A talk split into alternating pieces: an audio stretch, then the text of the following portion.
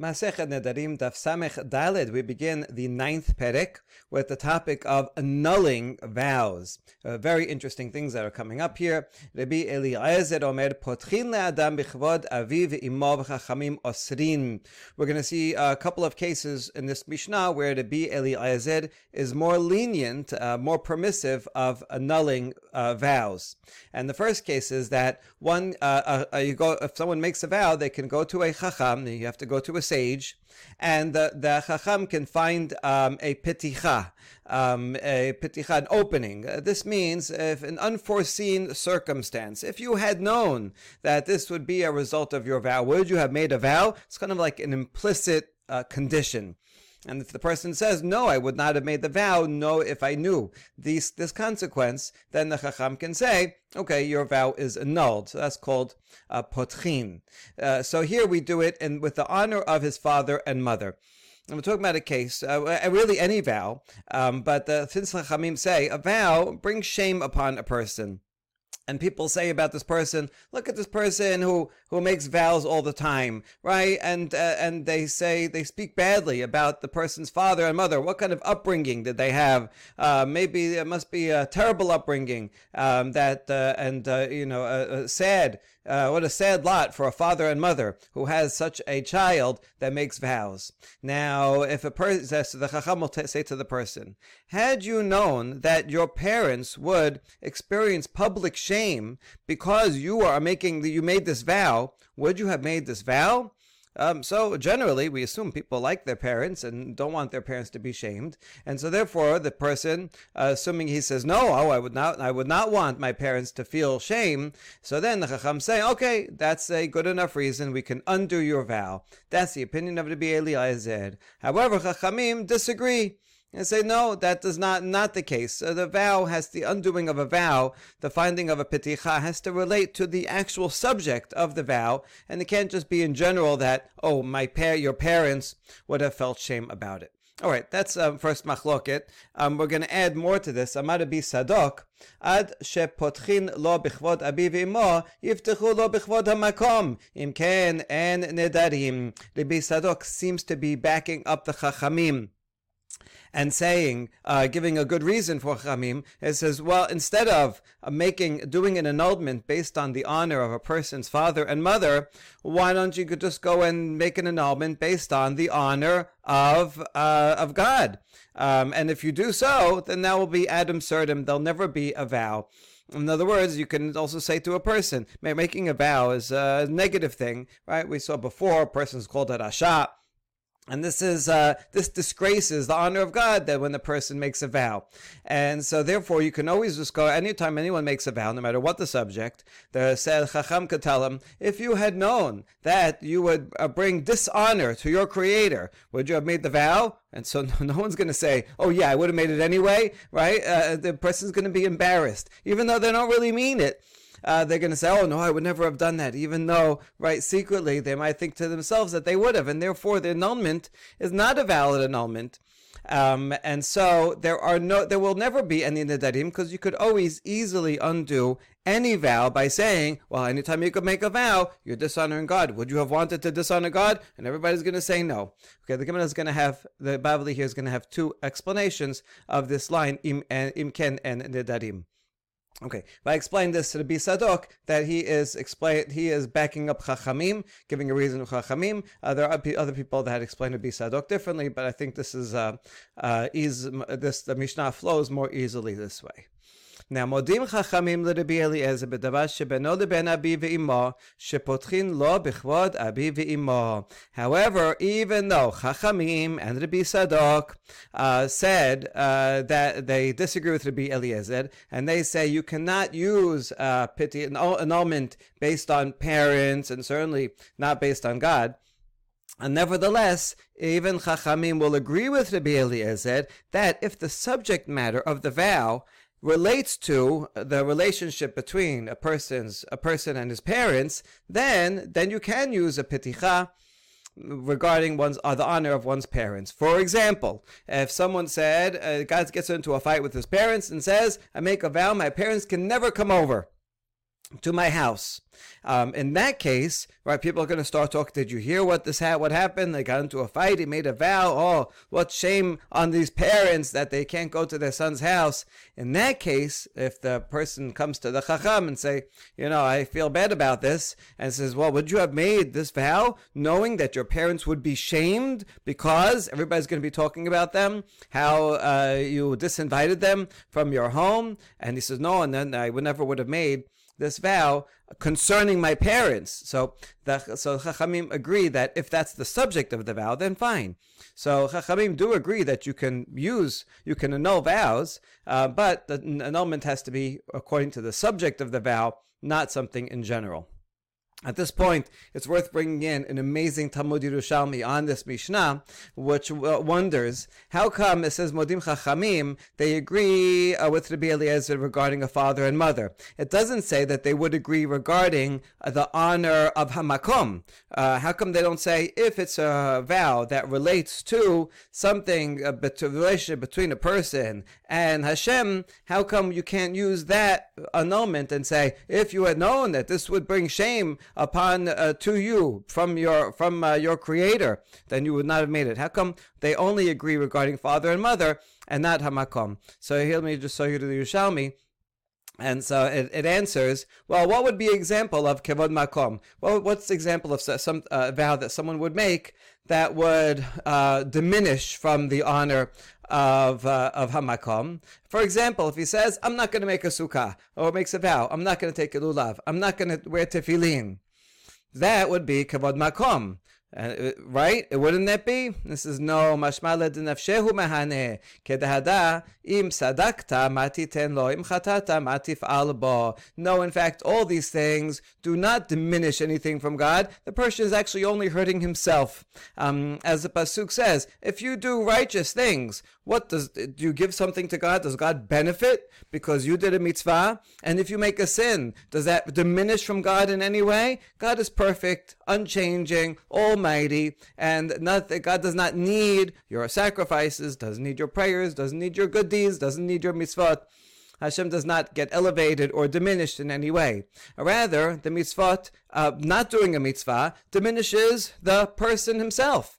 Um, and therefore, uh, it, does, it will not, since it will not diminish uh, God, so that would not be a way to find a piticha if you had known this. This would bring shame. Nothing you can do can bring shame uh, to the Almighty. So that's a pretty interesting um, uh, take on the Mishnah and fits very well with Rambam's understanding of the reasons for mitzvot, which uh, benefit us and do not ben- benefit the Creator.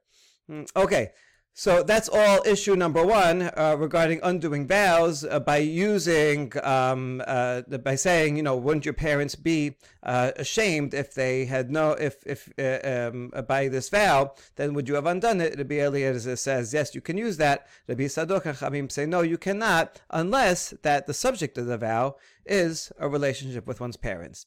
And now the second one is nolad. Ve'od amar Rabbi potchin benolad, chachamim osrim. Rabbi Eliezer says that you can use an unforeseen circumstance, a new situation, or that's something that will be born that wasn't yet, uh, you can use that to annul a vow. Chachamim say you can't.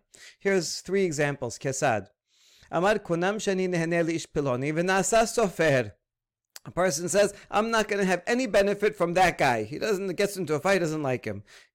At that point, he was just a regular guy, and then, uh, um, and then at uh, uh, some time later, that person becomes a sofer. A sofer can mean literally, like we say today, he's a scribe, and he's the only scribe in town. He needs him. He has to, he has to buy a mezuzah. He has to write a, a contract. So now he needs the sofer. So you tell him, right? If you had known that this guy would become a sofer, would you have made the vow? Person says, No, I never would have made the vow. I thought he was just a regular guy, right? He just had a store. So I won't go to his store, I'll go to someone else's store. But if I knew he was going to be a Sofer and I would need his services, I would never have made the vow. That's valid.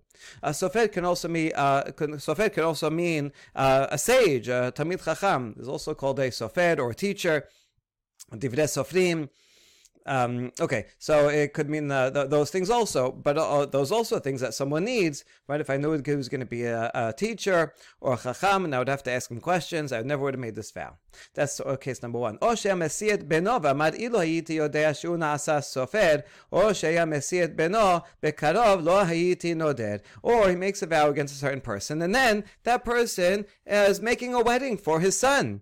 And so now this the, the, the one who made the vow says, oh, I want to go to the wedding, right? I didn't realize that he was going to make a wedding so soon. All right, I am uh, maybe he didn't know he had a son, or the son was uh, you know very young or very old, and was wasn't expecting him to be married at any time. Uh, it could be that he made the vow. Let's say, Mrs. I'm not going to have any benefit. I'm not going to have any benefit from that guy for the next uh, month and then uh, and the, the, kid was not even going out with anyone, and then all of a sudden, kid finds someone and they get married within a month. So you could say, I didn't, I didn't expect that uh, the kid would be married in a month, and then I wouldn't be invited to the wedding. Right, they're probably actually friends, but sometimes friends get, get into a fight and says, "Okay, I'm not gonna, I'm not coming over to your house. I'm not gonna have any benefit from you for a month." And then all of a sudden, uh, there's a wedding within the month, so that would be val- a valid, according to the. Eliezer, that would be a valid reason to annul the vow. I never would have made the vow, kind of like an implicit condition. Or, third example, kunam lebayit ze shani nichnas v'nasa bet knesset. Amar ilo hayit yodea shu nasid bet knesset, lo hayiti noder. Rabbi Eliezer matir chachamim osrim. In this case also, um, someone says, I'm not going into this house. At the time that he made the vow, it was a private house of some guy that he knew and he got into a fight. He says, I'm not coming, never coming into this house. And all of a sudden, the house was turned into a bet knesset. Whatever, he sold it or he opened a breakaway minyan there and now he wants to be able to come to this Bet Knesset and uh, and pray there. So then he could come to the Chacham and says, the Chacham will ask him, if you had known that this uh, house here would become Bet Knesset, would you have made a vow? The person says, no, I never would have made a vow knowing that. So in that case, we, we Rabbi Eliezer would call it an implicit condition and therefore the vow does not apply, and we can annul the vow in that way. Hachamim, however, said this does not work. Uh, why would Hachamim disagree? Perhaps because these are things that are uh, rare occurrences, right? How, how, what are the chances? How many people? How many times does a house uh, get turned into a bet knesset? And so, therefore, you might might be that even at the time that he made the vow, if you would told, if you would tell him, listen, you know, uh, maybe this house will be a bet knesset, the the person making the vow will say, oh, that's so far fetched. There's not. What, what are the chances, right? One in a ten thousand chance that this will be a bet knesset. You know, I'll, I'll make the vow anyway, right? So, therefore, since uh, uh, most people would make the vow anyway, since there's very little chance that such a thing would happen. Therefore, you cannot use this to undo the vow, right? What are the chances that some uh, uh, regular guy off the street is going to be all of a sudden become a sofer? right? Or that uh, right this this kid who uh, wasn't even going out with anyone is going to get married within a month. So these are all uh, unforeseen, rare circumstances, and the person actually made a, maybe would have made the vow even knowing it. So that's why Chachamim are more stringent. All right, now the Gemara asks, "Mai en nedarim?" Amar Abaye, "Im ken en nedarim nitarin yafe." What is this line that was said? and according to the way we interpret it in the in the mouth of Rabbi Sadok, uh, that said uh, it, that, that that asked a question according to to the Eliezer, if you're going to annul vows based on the idea that, oh, this if you made this vow, did you know that it would bring shame to your father and mother? Would you still do it? The person says, no, I wouldn't have done it. And Rabbi Sadokim says, um, says, no, that's no good. You can't do that because that's the same as you can un- undo any vow, right? If you make a vow, did you know this will bring dishonor to God? The person says, oh, I never would have done that you can't allow, uh, you can't annul vows based on this because if you do that, there will never be a neder. So what does that mean that there'll be ne- never be a neder? So explains that it's not that the, there will be nedarim. A person can make a neder and it will be binding. His the the meaning of the statement is that nedarim will not be uh, annulled in a proper way because the Chacham is going to tell a person, you know, would you have made this knowing that you'd bring shame to your creator? So no one would have be have, it's very intimidating, right? Nobody would, would, would say, Yes, I would have made it even though it would bring shame to my to my creator. Yes, I would have known it, I done it even if it would bring shame to my parents. And nobody's so impudent that they're going to say such a thing. And so they're going to say, they're going to, they would lie and say, oh, I never would have made the vow. Even though in their mind they're thinking, you know what, I really still would have made the vow. I really hate that guy. I really, I still would have done it.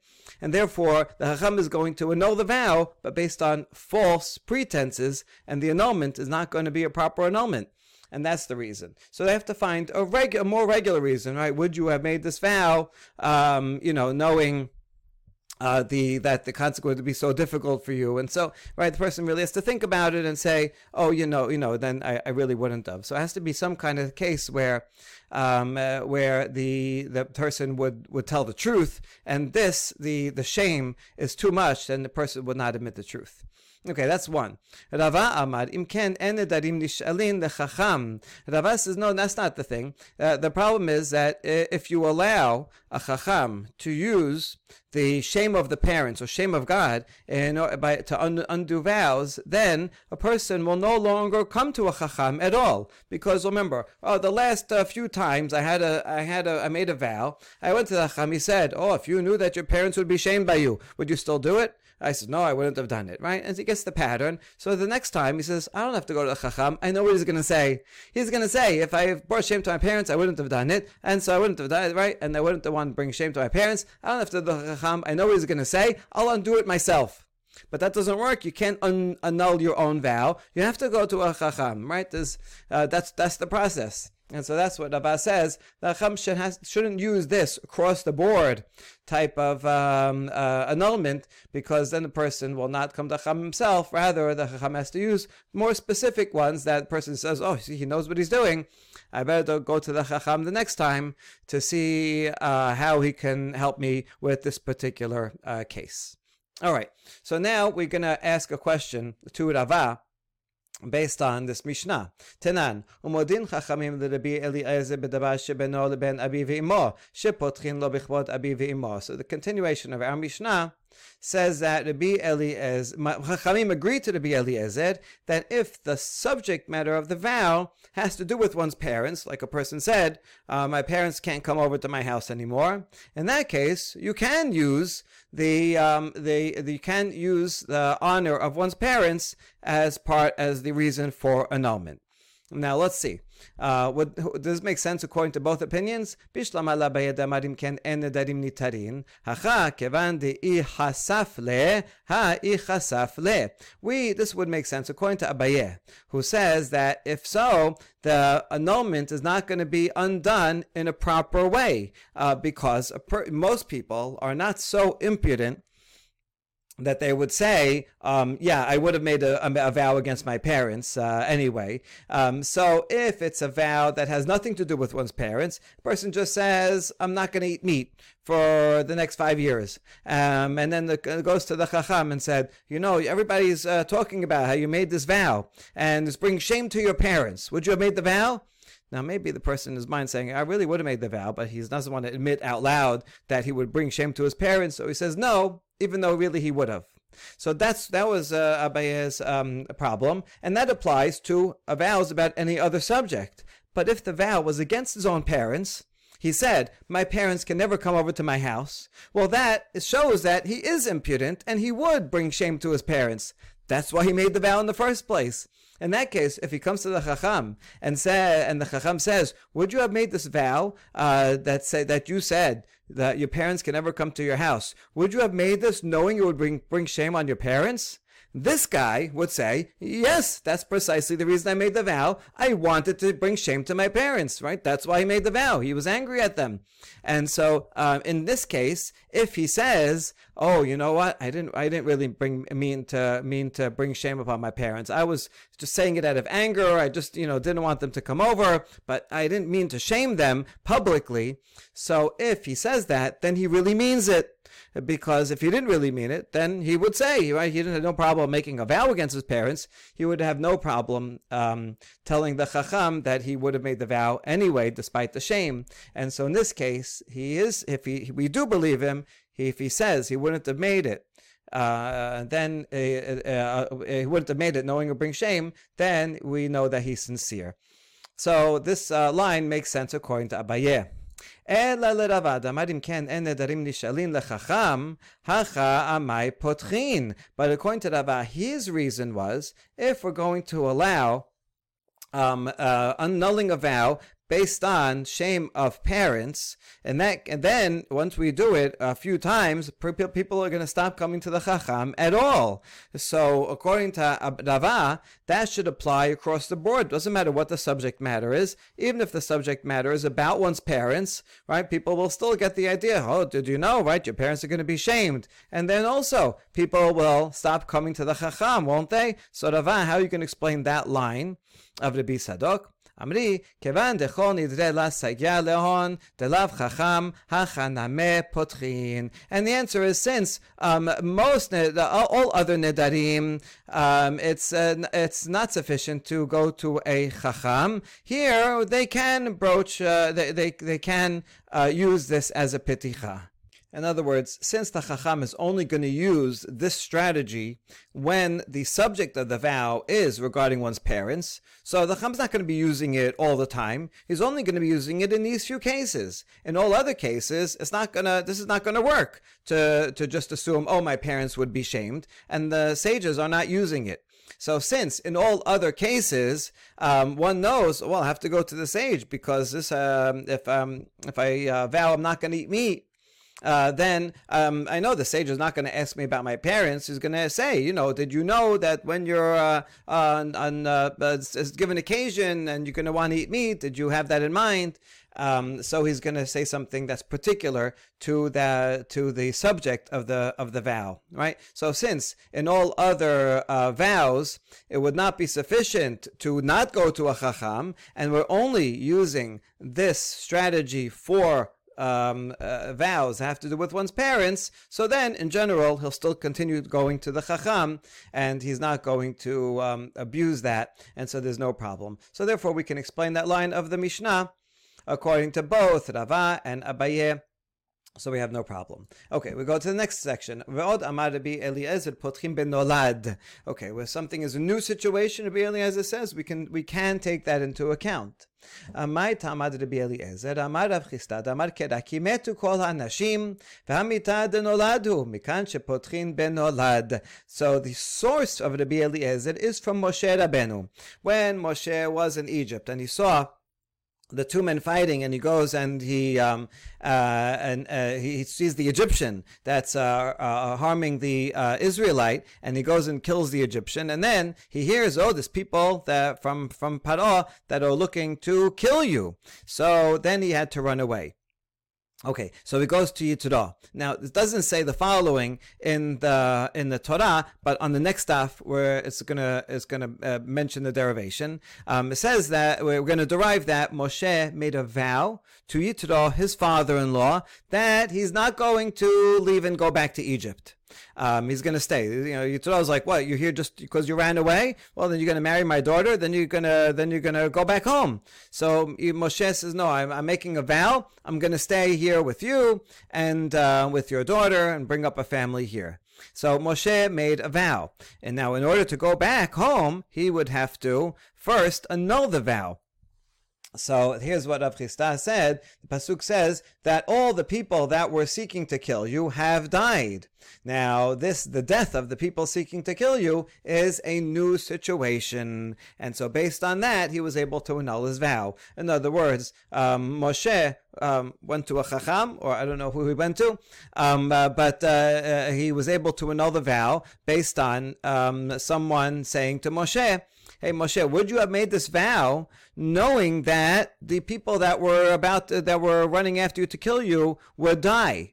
Uh, and so, right, it's not unusual. I don't know how old the people were that, that, that were running after him. Right? Usually they're going to stick around for, you know, if they're the same age as Moshe, then they're going to be alive um, uh, while Moshe is alive. So when he made the vow, he assumed that the people wanted to kill him would be alive for his whole life too, and so he would never go back. But now, all of a sudden, new new situation, unexpected news that those people died young. And so now the the uh, coast is clear, and he can go back. Would you have made the vow that you're never going to go back to Egypt, um, uh, uh, and helped out your nation and done anything um, had the uh, knowing that these people died, says, "No, I never would have made the vow." So that's why Moshe was able to annul his vow and that's why he was able to go back. So you see from here, the Eliezer derives that you are you can annul a vow based on a new situation. Oh, good. What are you going to do with that? That sounds like a good proof.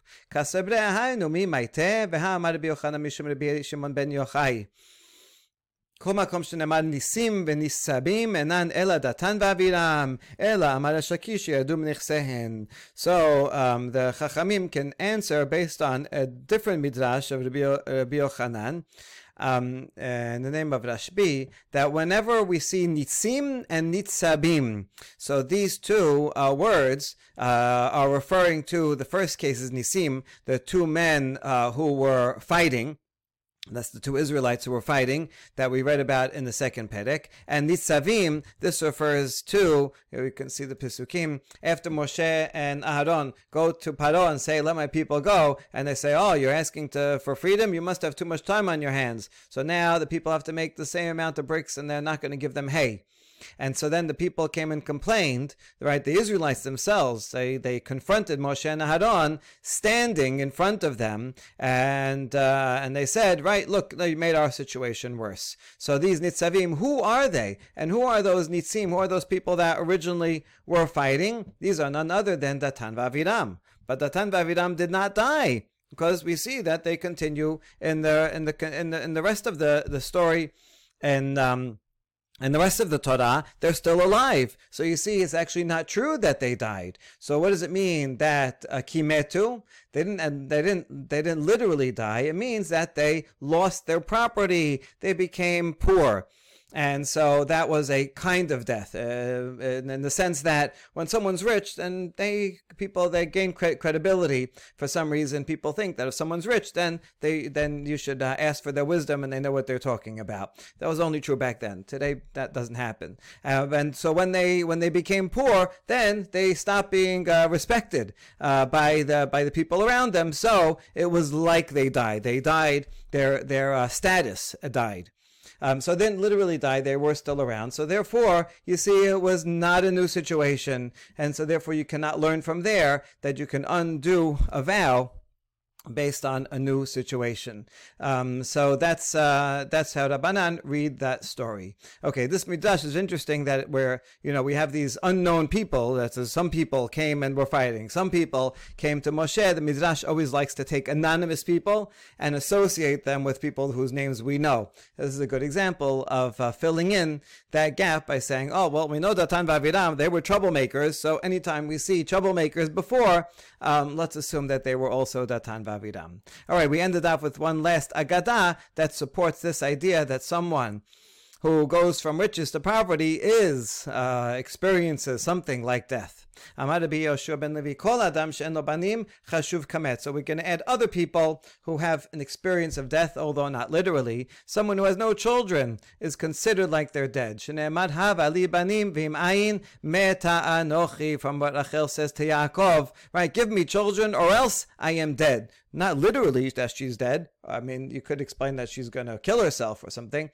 Um, but she doesn't say that. She says, I am dead if I don't have children. So someone who has no children is considered like dead. V'tanyar bacha shuvin met. Um, a Baraita says there's four people who are considered like they're dead. Ani, someone who's in, uh, who's impoverished, right, is always worried about their next meal. It's uh, it's not a way to live. So that would support um, uh, what the support the drasha that we just had. Um, umesora, someone who has uh, the skin disease, a terrible, uh, uh, painful skin disease. Soma, someone who's blind. Umisha en banim, and someone who has no children, which is what Ribal said. Ani dichtiv kimetu kol anashim. How do we know a poor person? Because of the drasha we just said, that says the people that were seeking to kill you have died. If that is indeed vatam vabidam, they weren't dead. So it must be that they became poor, and that's why they're, now they're considered like dead. Mesora dichtiv anatihi kamet.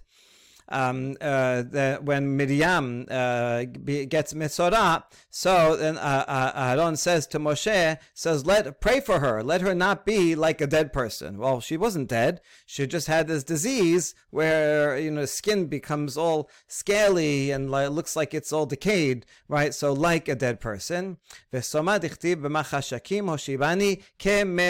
olam in echa. It says Hashem has brought, brought me into a dark place, um, and uh, uh, like like I'm living among those who are dead. Uh, this, by the way, can have halachic significance. For example, is one allowed to, to desecrate Shabbat in order to save one's eyesight? even if it's not life threatening. Uh, so this would be a consideration uh, to say that uh, well, if uh, if becoming blind is like uh, is like being dead, then that would also be considered pikuach nefesh. And the last one, same as the source that Rabbi Yosha ben Levi said, but he's not mora. Now we have it in in a baraita as well. Rachel said, if I don't have children, I am like dead. I am I, I, it's like I am dead, and therefore someone who has no children has no future and uh, therefore is also considered as if they are dead. Baruch Adonai Leolam, Amen ve'amen.